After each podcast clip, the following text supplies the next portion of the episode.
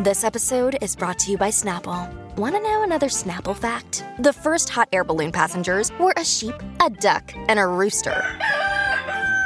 Ridiculous. Check out snapple.com to find ridiculously flavored Snapple near you. Hi, everybody. This is Adriana Trigiani. I'm the host of You Are What You Read. I have the privilege of interviewing luminaries of our times about the books that shaped them from childhood until now. We get everybody from Sarah Jessica Parker to Kristin Hannah, Mitch Albom, Susie Essman, Craig Ferguson, Rainn Wilson, Amor Towles, you name it, they come, they share. New episodes of You Are What You Read drop every Tuesday on Apple, Spotify, or any major streaming platform wherever you listen to your podcasts. What is your absolute favorite infomercial? That is the question for this segment here on the Colleen and Bradley Show, 651 641 1071. We want to know does it slice? Does it chop? Does it cut through steel like butter? Does it julienne? Does it shred? does it dry? Mm, does it spin? Does it whiten your whites? Mm-hmm. Does it, uh, yeah. Does it do all that stuff? 651 641 1071. Holly, why are we asking the question, what's your favorite infomercial? Well, we're asking this because Ron Popeil, the king of infomercials, passed away yesterday. And we wanted to honor him. peace. Yes, may he rest in peace, Ron Popeil.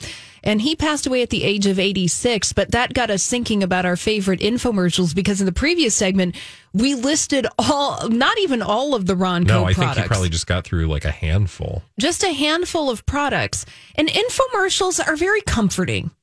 They air late at night in a vulnerable place for many of us. Maybe we're going to sleep. Maybe we have been up too late and Well, we're in the twilight hours. You're comforted by the Showtime rotisserie chicken and barbecue. Oh, I want to talk about that. But first, let's get right to the phones because we've had Kevin patiently waiting to share his favorite infomercial with us. Kevin, thank you for calling. What's your favorite infomercial?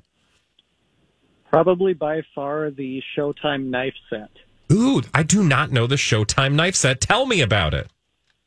Well, like you said, these infomercials were mainly on late at night, and when I was younger, of course, used to be quite the night owl. So I would stay up and watch these things, and I I would once in a while throw them on YouTube just for fun, you know, like uh, nostalgia. Oh, for sure.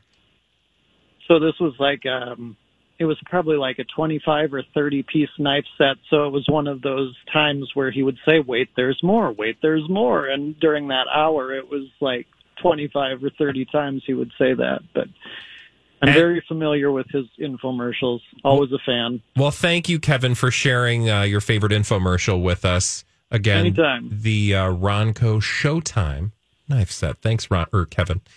All right, we are talking about our favorite infomercials of all time. Let's go to Linda. Linda is on the phone. Linda, Hello.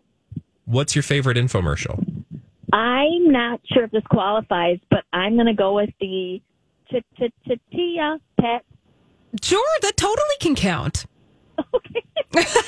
It, it goes in that. go- So, what about the Chia Pet do you find especially compelling? Well, I have a quick story. I was joking when I told my husband I wanted one for Christmas one year, and by golly, if I didn't get one. And what kind of was it? The original traditional chia pet, or was it like the? Uh, um, Like a Scooby Doo head. yeah, It, it was like a little sheep or some Yeah. sort of an animal, and it it actually does grow. The little chia seeds grow, and it blossomed on my windowsill. it was a Oh. riot, actually. I love it. Thank you so much for sharing that, Linda. You're welcome. Bye bye. All right, we're talking about our favorite infomercials, and I will say of the Chia Pet, isn't it delightful that at once that was like a infomercial gimmick, and now we put that on our food? Now it's a health food. Yeah, like we're eating plants. Yeah. Like I don't know which was more ridiculous. Do you say that- itself, or the fact that we're eating it? Do you say that every time you make a smoothie? Ch- ch- ch- chia. Um, Holly, before we get to the next caller, there's one particular infomercial or Ron Popeil invention that seems to be a winner with our listening audience, at least the ones that are sending messages on the My Talk app. Do you know what that is? Yeah, because I get the emails. It's the pocket fisherman, which I learned I okay. So Grant, are you familiar with the pocket fisherman? Oh, are yeah. you? ju- oh my goodness! Have yes. you used one? No, I've never. I mean, I've seen the infomercial, but I've never used one. No, absolutely. not. So this is a little device that is exactly what it says to be. It's a little fishing lure that you can keep in your glove compartment in your car. You can literally put it in your pocket.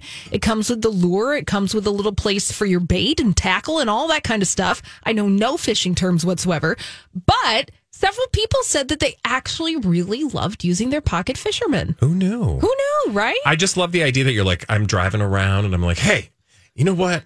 I just, I'm going to go fish. Oh, thank God I have this pocket fisherman in my glove box. that is so great. Look now, at if this. only I had bait. Well, he But provided wait, that. there's more. one of the one of the things that Ron Popeil sold was the caviar bait. Apparently, it's the best fishing bait that you can have ever. So you get your pocket fisherman out, you get your caviar So you're bait carrying around bait in your car, just, you know, for those moments when uh, a body of water presents itself stocked with, you know, omega 3s. Look, Bradley, you always want to be prepared. I love it. Okay, let's go to Liz. She's on the phone and been patiently waiting. You guys, if you're just joining us, we're talking about our favorite infomercials. Liz, what's your favorite infomercial? the Flowbee. The Flowbee. Tell us about the Flowbee. So when I was a kid, my mom worked nights, so we watched infomercials all the time, and it was literally a thing you hooked to your vacuum hose, and it would suck your hair while it gave you a haircut. Did you ever have a Flowbee or did you just love watching the infomercial? I convinced my mom to get one for our dog. We had a very hairy dog when I was a kid. Okay. And um, it did not work. Oh, and it no. scared the crap out of the dog. no, Oh, I'm sure because you put it on the vacuum, right? So the dog was probably, Yes. what's going on? Yep. I love it. Liz, thank you so much for the Flowbee uh, memories. In fact, we were just talking about the Flowbee a couple months ago, thanks to George Clooney, were we not, Holly? Yeah, because George Clooney said that he was a fan of the Flowbee, which uh, I think is a total lie. Thanks a lot, George Clooney, for I, mean, that. I think he was trying to be like, I'm just like you guys. I'm just like you. I cut I my use a hair in a Flowbee. vacuum. and none like of a- us, yeah. Nobody uh, does that. We're not doing Nobody that. does that. Um, No. Holly, Yeah. I have to ask you. So now I'm going to get personal. I hope you're comfortable with that. I didn't prep you in advance. Mm-hmm. Um, what infomercial do you absolutely love? I want to throw it back to the George Foreman grill. Oh, sure. Yes. The George Foreman Grill. Lean, mean, fat reducing machine. Did you actually have a George Foreman grill? Oh, yeah. That is an infomercial product that I actually owned. And does it live up? Because I never had a George Foreman. That was never on my list. It works, it's functional, but I think it's one of those things. It works. It does. The George Foreman grill works, but it's something that looking back, it's like, you know, you could have just had a cast iron skillet and you would have been just fine. Don't Yeah. be afraid of fat. Fat's good What- for you. The thing that I love about infomercials is they make you think that there's a problem that needs to be solved and then they solve it. What they don't tell you is that they reverse engineered the problem after they had the product. yeah. Although they would have you believe that there's always like this origin story. And I think that's what Ron Popeil, which by the way is why we're talking about this because he just passed yesterday, but he was sort of the, you know, the be all and end all of, of infomercials and just needing something you didn't realize you needed. You know, they had all these delightful origin stories for like, well, I was just sitting around and I thought, I wish my eggs would be more uh, homogenous when I go to scramble them because I don't like little bits of white in them. Yeah. So I'm and suddenly you're buying this like thing that you have to stick an egg on and whir up the inside of the egg when I don't know fork. Yeah, but the fork Anyone? doesn't get it even, Bradley. If you watch the commercial for the egg scramble scrambler, you would understand this. Exactly, but what I'm saying is they that is the thing that I love about this is that you don't need that. That's like the Flex Seal when they have a boat cut in half. Oh yes, And, and, the magically guy's you need, like flying on the boat. you need to put a boat back together. You're That's like- Flex Seal. You're like, uh, if cannonballs shot out the bottom of your boat, look at this. And you're like, I will never need this. Or I have I have the five gallon bucket with a hole the size of a baseball on the side of it. Let's just put some Flex Seal on the side of it. What? Who has a hole with the bucket? A bucket with a hole and in why it? would you drive around with a big Flex Seal patch when, you know, I don't know, get a real patch? Yeah, I'm in front of a giant dolphin tank. How can we get them from not Yeah. escaping? It's like, you know, if they did this for like the, me- you know, the medical system and they're like, you know, I've got this wound. Just, you know, Flex Seal it. Flex Seal it for the low, low payments of. That's where we're headed, kids. Oh. Let's go to Shirley. Shirley's on the line. Shirley, what is your favorite infomercial? Hi, Shirley. Hello, hello. What's your favorite infomercial? Well, this was it brings back memories of my mom. Um, at one point, she was one of one of those clap on, clap off, um, like you know, like lamps. Yeah, the She clapper. and she would sit there and clap her hands till they were black and blue. Finally, my dad came over one day and just kind of raised this little lever, and it had never, it wasn't even turned on, which is why it never would work. And so after that, she she was so frustrated, she just threw it away. Oh my god, I love it. Oh. So she didn't even get the benefit of her clapper. No, I, I don't know if she didn't like that. My dad showed he was smarter than her. she sat there, clapped her hands until they were black and blue. Oh gosh, thank you, Shirley. That's hilarious. Poor mom didn't Poor realize mom. She just the had to turn thing it on. wasn't on. Oh my gosh. All right, Monica's going to be the last word. Monica, what was your favorite infomercial? Uh, pretty much all of them. Yeah. I think. Um, I in the '90s, I had a roommate. We used to get really, really, really baked, Yeah. and we would wake up in the morning, um, not realizing what we had done, and we would I, like a couple days later, I would have all these packages at my house, and I just remember ordering what was it called the the magic egg pod or something. It was a microwave egg, and you would just put a an egg in this little weird domey looking thing and you put it in your microwave, but it would always explode. Anyway, I must have ordered that thing like six times and just I would never remember it. Oh my god, I love it. So you were doing the thing that like I will do now sitting in my bed on Amazon where I'm like I think I really need this thing and you wake up the next morning like did I I didn't order that, did I? But we would have so many. It was ridiculous. And, and it would be the both of us. And so it was just, it was, uh, anyway, I stopped smoking pot. Well, you know, I mean, congrats. Yeah. Positive your- life your choices. wallet- I couldn't afford it. Your wallet thanks you. Monica, thank you so Oh, much. That thank was a you, delightful Monica. last word. Now, if you still want the egg pod, it's available at tryeggpod.com. You simply I, I think I'm good. Oh, good. Oh, thank you. All right, um, from the egg pot. I don't even know what the egg pot is. You is. simply What's add that? water, place your egg, cook in the microwave, and shake the egg pod, Okay, and it. the shell slides right off. Okay, all right. when we come back from all of those, and by the way, again, thank you, Ron Popeil, for a wonderful life of innovation at a reasonable price. When we come back, ugh, still gross, Sam Lutfi. Find out what the former bestie of Britney has to say about his old friend when we come back right here on My Talk 1071. He's still gross, and no, we are not buying that he's here to help Britney by releasing old voicemails that everybody already knew about. Stop trying to get clicks with old news, Sam Lutfi. It's not helping. Good afternoon and welcome back to the Colleen and Bradley show here on My Talk 1071. I'm Bradley. That's Holly. Grant is with us today. Guys, Sam Lutfi, we know him. We don't like him generally. Right? Um, Holly, can you just remind uh, listeners who maybe have forgotten a little bit of what a Sam Lutfi actually is, was, kind of? Sam Lutfi still is Sam Lutfi, but at one point in time, the reason that we're talking about him is because he served as Britney Spears' manager from 2007 to 2008. That is an important time frame in the Britney Spears timeline because that was when uh, a lot of stuff was happening concerning Britney Spears uh, that ultimately uh, led up to Britney Spears being under a conservatorship, which she has been in since 2008. Now, this story came about in courtesy of an exclusive over on page six, which actually we don't need to decipher or pretend to understand where this story came from because, as page six says, he was or they were exclusively told by Sam Lutfi as he has reappeared because he has shown himself after the documentary came out and kind of said, I let Britney down.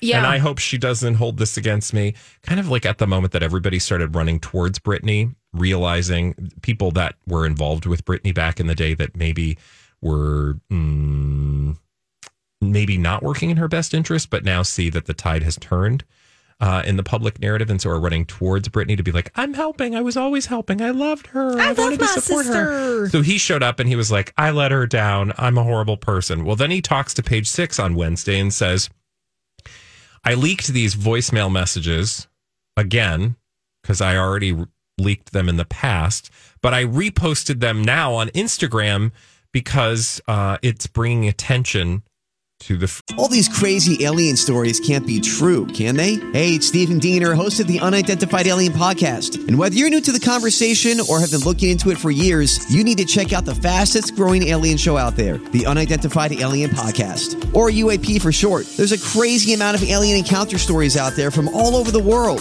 And the beauty of it is that I bring them all to you and let you decide what you believe. Download and subscribe to UAP on any of the major podcasting platforms. And you can also find it on UAPpodcast.com.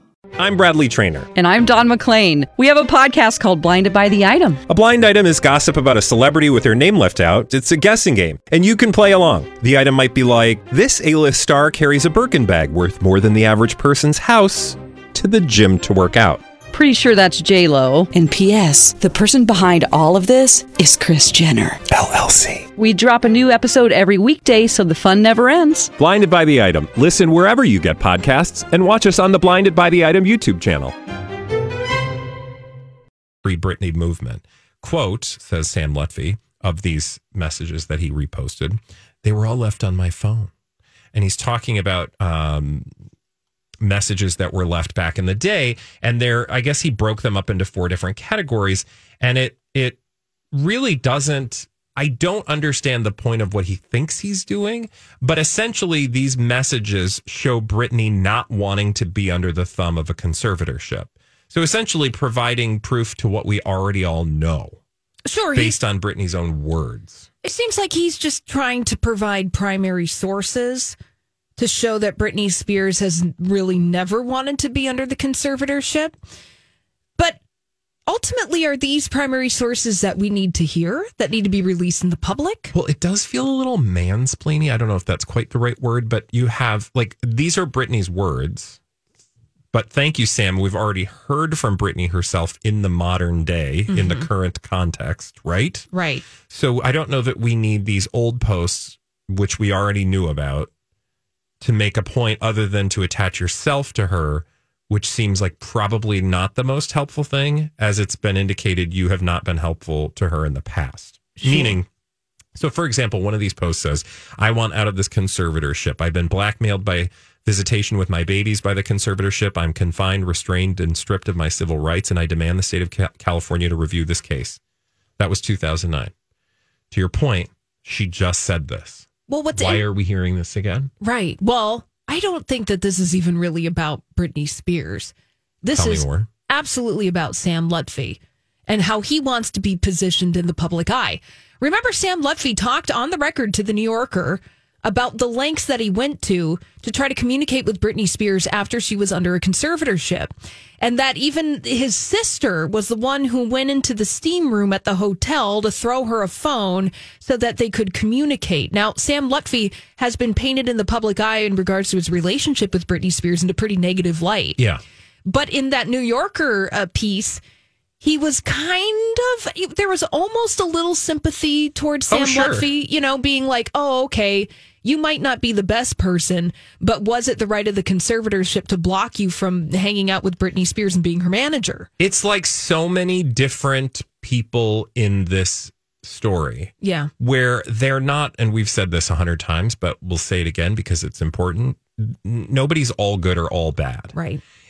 in the drama as we knew it up to this point, Sam Lutfi was the bad guy. But that was partially because of the way he'd been painted by the conservatorship, mm-hmm. which up until recently, I mean, there were a lot of people who always criticized it, but for the majority of the public, they weren't thinking about the conservatorship putting out a message about Britney Spears or the context of the messages they were putting out in tabloids. So the narrative that gets out is that Sam Lutfi is a stalker, he's controller, he's manipulative, he's trying to destroy, you know, he's trying to basically Svengali style, you know, benefit or profit from her success, right? Right. Well, and by releasing these voicemail messages, it's trying to position Sam Lutfi as a person who had always been a champion for Britney Spears and that it was the conservatorship that was doing her wrong. Which is much more about him rehabbing his image, which means it's about him and not Britney. So stop using Britney to make yourself look better. Thank you. Yeah. Speaking of D bags, when we come back, we have a whole mess of them. Create or Lord and Lady D bag when we return. Thank you, Grant. And you know, the world is always surrounded by celebrities behaving badly, which is why we had to create a whole segment about it here on the Colleen and Bradley Show. Good afternoon, by the way. I'm Bradley Traynor. That's Holly Roberts, along with Grant. And now it's time for Lord and Lady Diva. Presenting Lord and Lady Douchebag of the Day. Holly, who is your bag of D? I got a publicationship bag of D this afternoon. Oh, okay. Oh. Which publicationship, that is a relationship for publicity, do we get to poke fun at today? Easy target, Bradley. It's Shamila this afternoon. Shamila! Hey, Grant, do you remember what a Shamila is? No. No. You don't? Come on. Uh, You've been around a Shamila. while. So, publicationship names, a combination of the Yeah, I two know, people in a yeah. publicationship. So, y- you know, shh, Shiloh? No, no. shh, and Amila. Mila, no. Mila. Mila Kunis? Uh, Mila. Camila Cabello? There you go. And who's the sh? Oh, I don't even know who she's dating. I just saw a. TikTok of them together where they're finally passing gas in front of each other. Sorry. Ding, ding, ding for you, Grant. Is that what it's about? That's Yeah. what this is absolutely about. Sorry. No. Didn't mean to step on your parade, but I saw that this morning when I was flipping in bed. No, please. You are not raining on my parade. You're not even farting on my parade because Camila Cabello and Shawn Mendes have already done that for us. So, what you're saying is they're your D bag today because they tooted. Please tell us the story. Holly. Well, and it's not that they tooted Bradley. Everybody toots. Everybody toots. Feel like there's a book with that name. It's the fact that they blasted it on TikTok for all of us to I consume. see what you did there. So this video is on Camila Cabello's TikTok. So the video was shared on Instagram, and Camila Cabello recorded herself waving goodbye to Shawn Mendes as he stepped out of the room, and then she lets out a sigh of release, and she lets one loose. Oh. Mm hmm She captioned this video that first phase of dating when you can't fart or poo or be a human. but then Shawn Mendes decided to comment on it because what is a celebrity relationship Instagram post if the significant other doesn't comment Yeah, on it? especially if they're blue checks. Exactly. Shawn begs to differ. He commented, But you do fart though.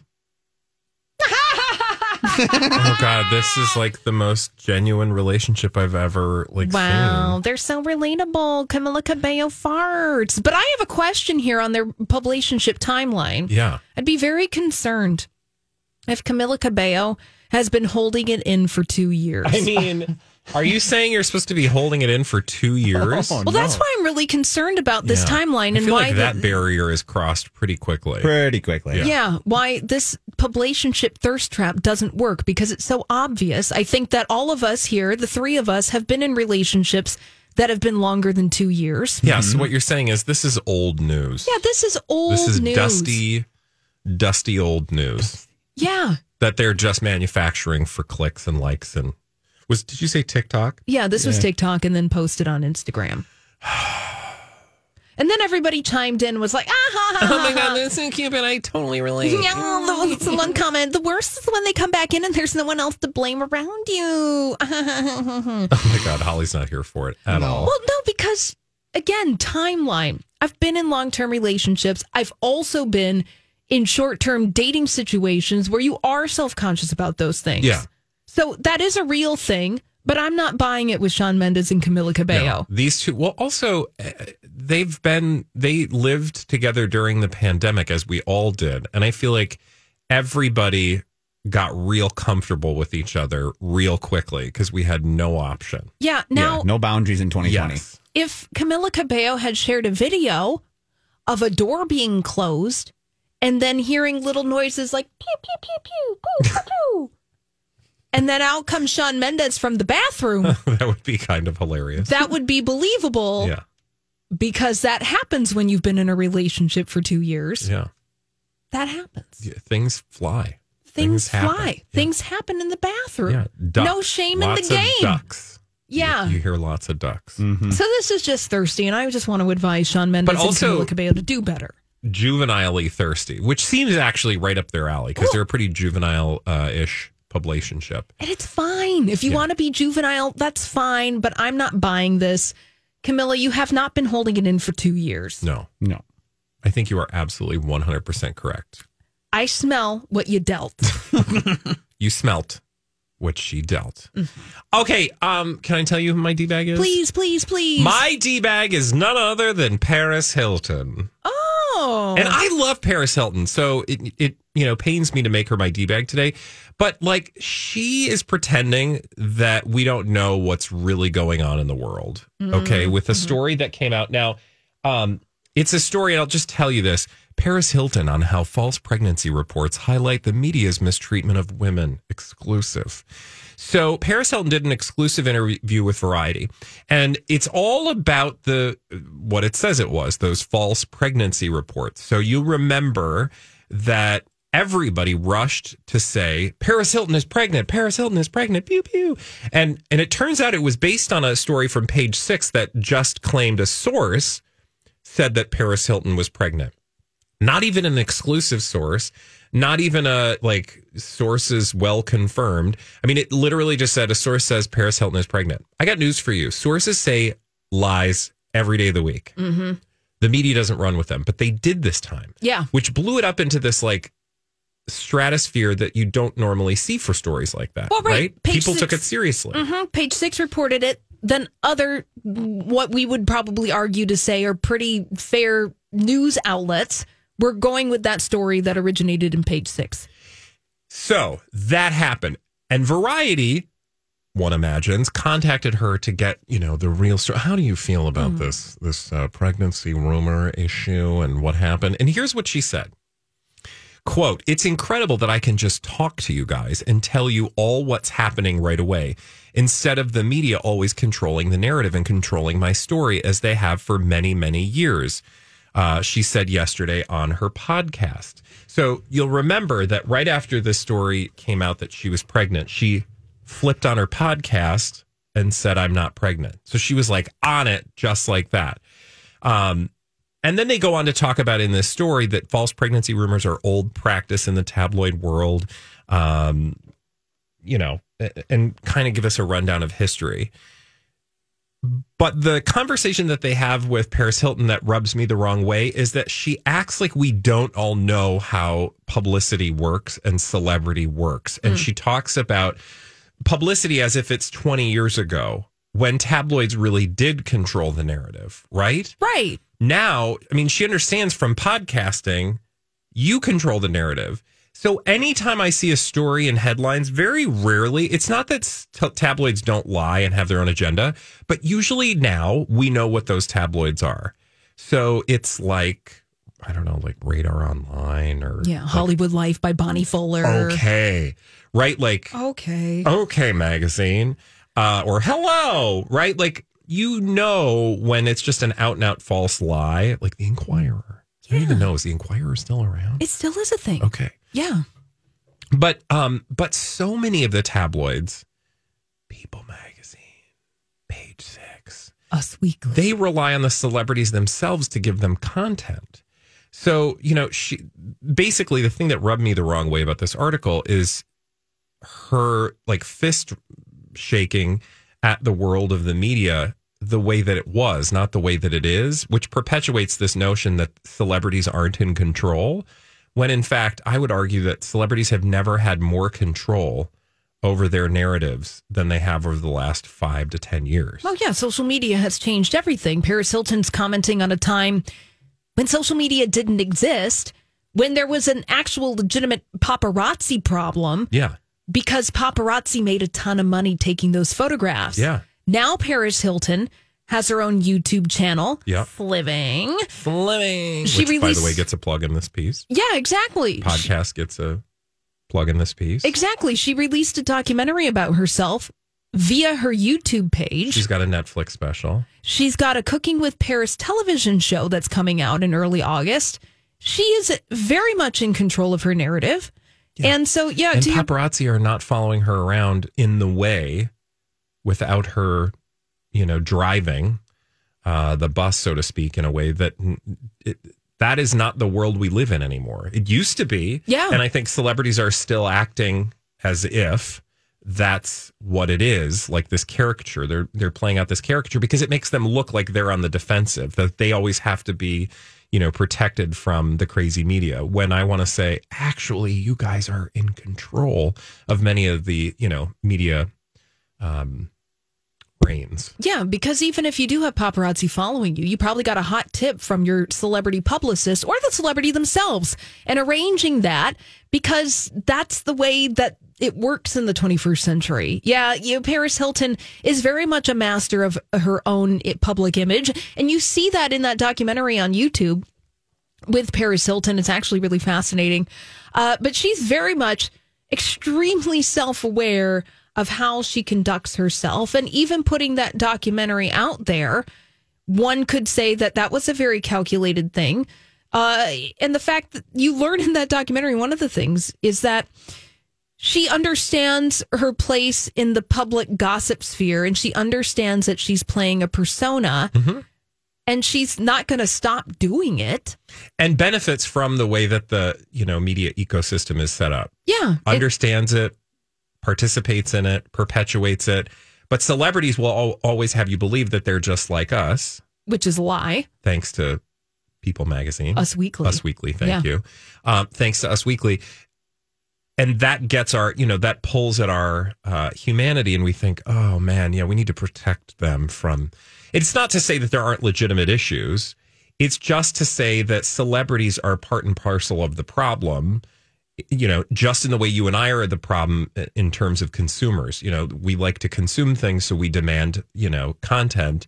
Celebrities are there to deliver it, but celebrities are far more in control of that after not having been for so many years. Yes. Yes.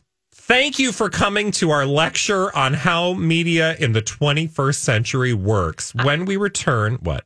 I was just going to say, hope you took notes. There's going to be a quiz later. Yes, there's definitely going to be a quiz.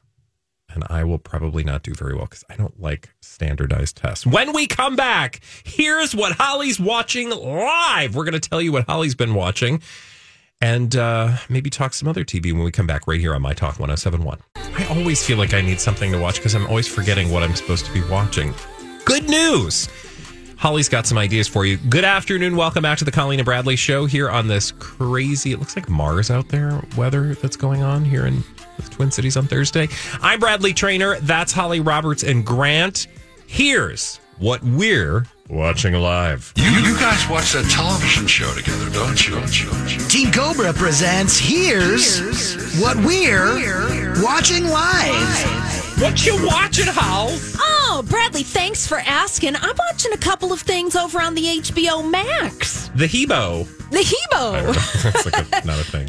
Whoa. Hebo. Yes, HBO Max, HBO for those of you who actually have cable television. So I've got a couple of things on HBO that I'm really liking right now.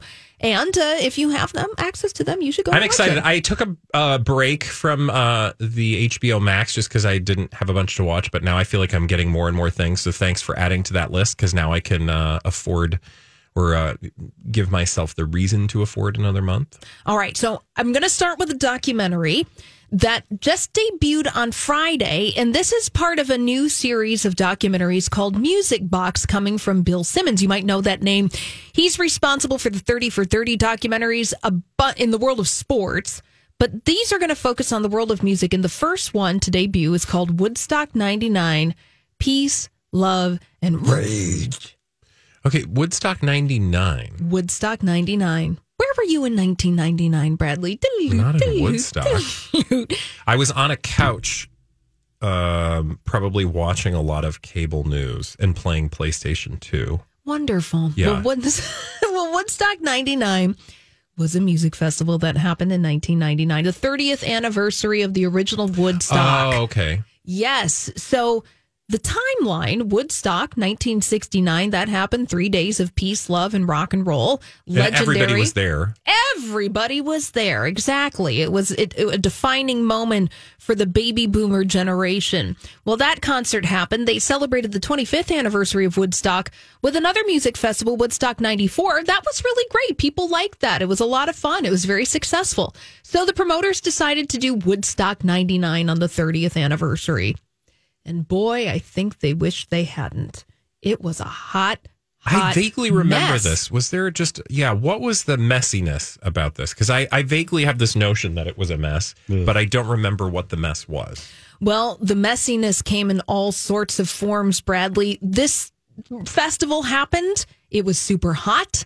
They didn't plan correctly. This was the music festival. It made news back in 1999. If you remember some of the headlines from your cable news watching about four bottle doll or four dollar bottles of water being really priced and people being really dehydrated. Oh God! Yeah, so there was that. There was alcohol. There was mismanagement of logistics and planning. There was lots of violence and sexual assault. Oh, God. Very aggressive oh. music happening. The, so to put this into context, take yourself back to 1999, and if you were watching cable, you probably watched a little MTV. Oh, The- for sure. there Real were- world. Real world, exactly. As far as the music goes, we were post grunge, right? Nirvana didn't exist anymore. Are anymore. we into like boy band territory? And exactly? okay, We're into the boy bands. We're into the Backstreet Boys. We're into the NSYNC. The Britney Spears "Baby One More Time" came out in 1998. Then on the other side of that, a counter to that is the new metal scene. is that like Marilyn Manson? Kind of Okay. Limp Bizkit, Oh, Fred Durst, oh, Korn, Slipknot, corn with a K. corn with a K, Bradley, not the kind that you get at the farmer's market on a oh, Saturday That's too morning. bad, frankly. So this documentary goes into this toxic mess that culminated in Woodstock 99. Mm-hmm. And if you were in that time, I recommend that you watch it. If you want to understand maybe a little bit better on where we find ourselves in 2021, there's definitely a cultural through thread. What did, you feel like you learned something about that period of time, even though you were, you know, sentient? Yeah, you know, I think it was really interesting to reflect on that time to see how these kinds of things manifested this cultural tension between, you know, kind of boy bander stuff, new metal stuff. It was also really interesting to reflect on how the promoters of this wanted to almost retrofit and force their generational experience onto the youth in a way that perhaps wasn't going to serve their actual audience. They had mythologized. So give me, yeah, give me an example of Yeah. what you mean by that. So Woodstock, 1969, we have this image in our minds of peace, love, rock and roll, that it was this really great, wonderful moment in the baby boomer generation Yeah. where everyone was putting flowers in their hair and just kind of walking around naked. Well, actually, Woodstock was kind of messy and they ran into a lot of logistical problems. Yeah. So it turns out, So it turns out it was kind of a hot mess. But the reason we don't remember it as being a hot mess is because we got the documentary about a year and a half later which probably sanitized a bunch. sanitized, mythologized it. We think about Woodstock, we think of the great music, we think of the hippies in the field. And so they wanted to kind of retrofit this on a different time. 30 years later, we were completely in Well- a different time and place. So it sounds like what you're saying is that th- there was a lot of unrealistic expectations that people had that they put on this festival Right. that never could have been realized. So it was doomed from the very beginning. At least it it was doomed to not live up to that those expectations from the very beginning. Right. Sounds like. And the culture had changed in as much as Woodstock 99, highly commercialized. I mean, it, it was corporate sponsorships everywhere in a way that the original Woodstock maybe wasn't. And then just the, the scene was different. You know, we had all these different bands and MTV was there and, and trying to publicize this thing.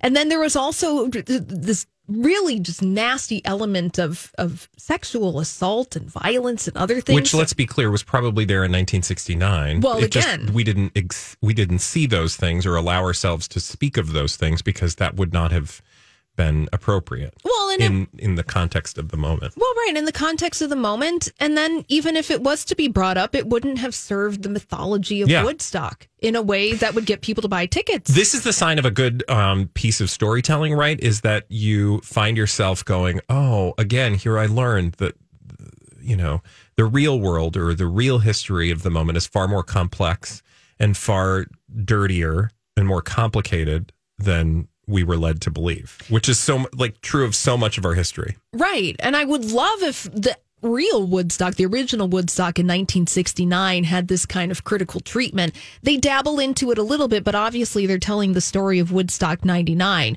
So it goes through the festival day by day and the escalation of the like the dirtiness of the campsites. People were having mud parties, Bradley, but guess what?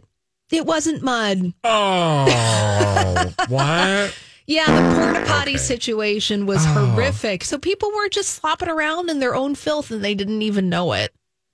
For example, Oh my God, that's vile. one of the nasty things that was happening at Woodstock 99. So you learned a lot. Oh, How long is this experience? It's about an hour, 40 minutes. So it's just one feature length documentary. And this is part of a series. This is part of a series called Music Box. It's going to be on HBO Max. I'm not sure what the next installment is going to be, but if you want to revisit 1999 with a critical eye, definitely go watch this on HBO Max. All right, we will do it. Thank you for the recommendation, Holly. Always fun to have a good documentary experience. When we come back, speaking of movies, what's a movie that genuinely shocked you the first time you saw it? Oh my God, they didn't! 651 641 1071.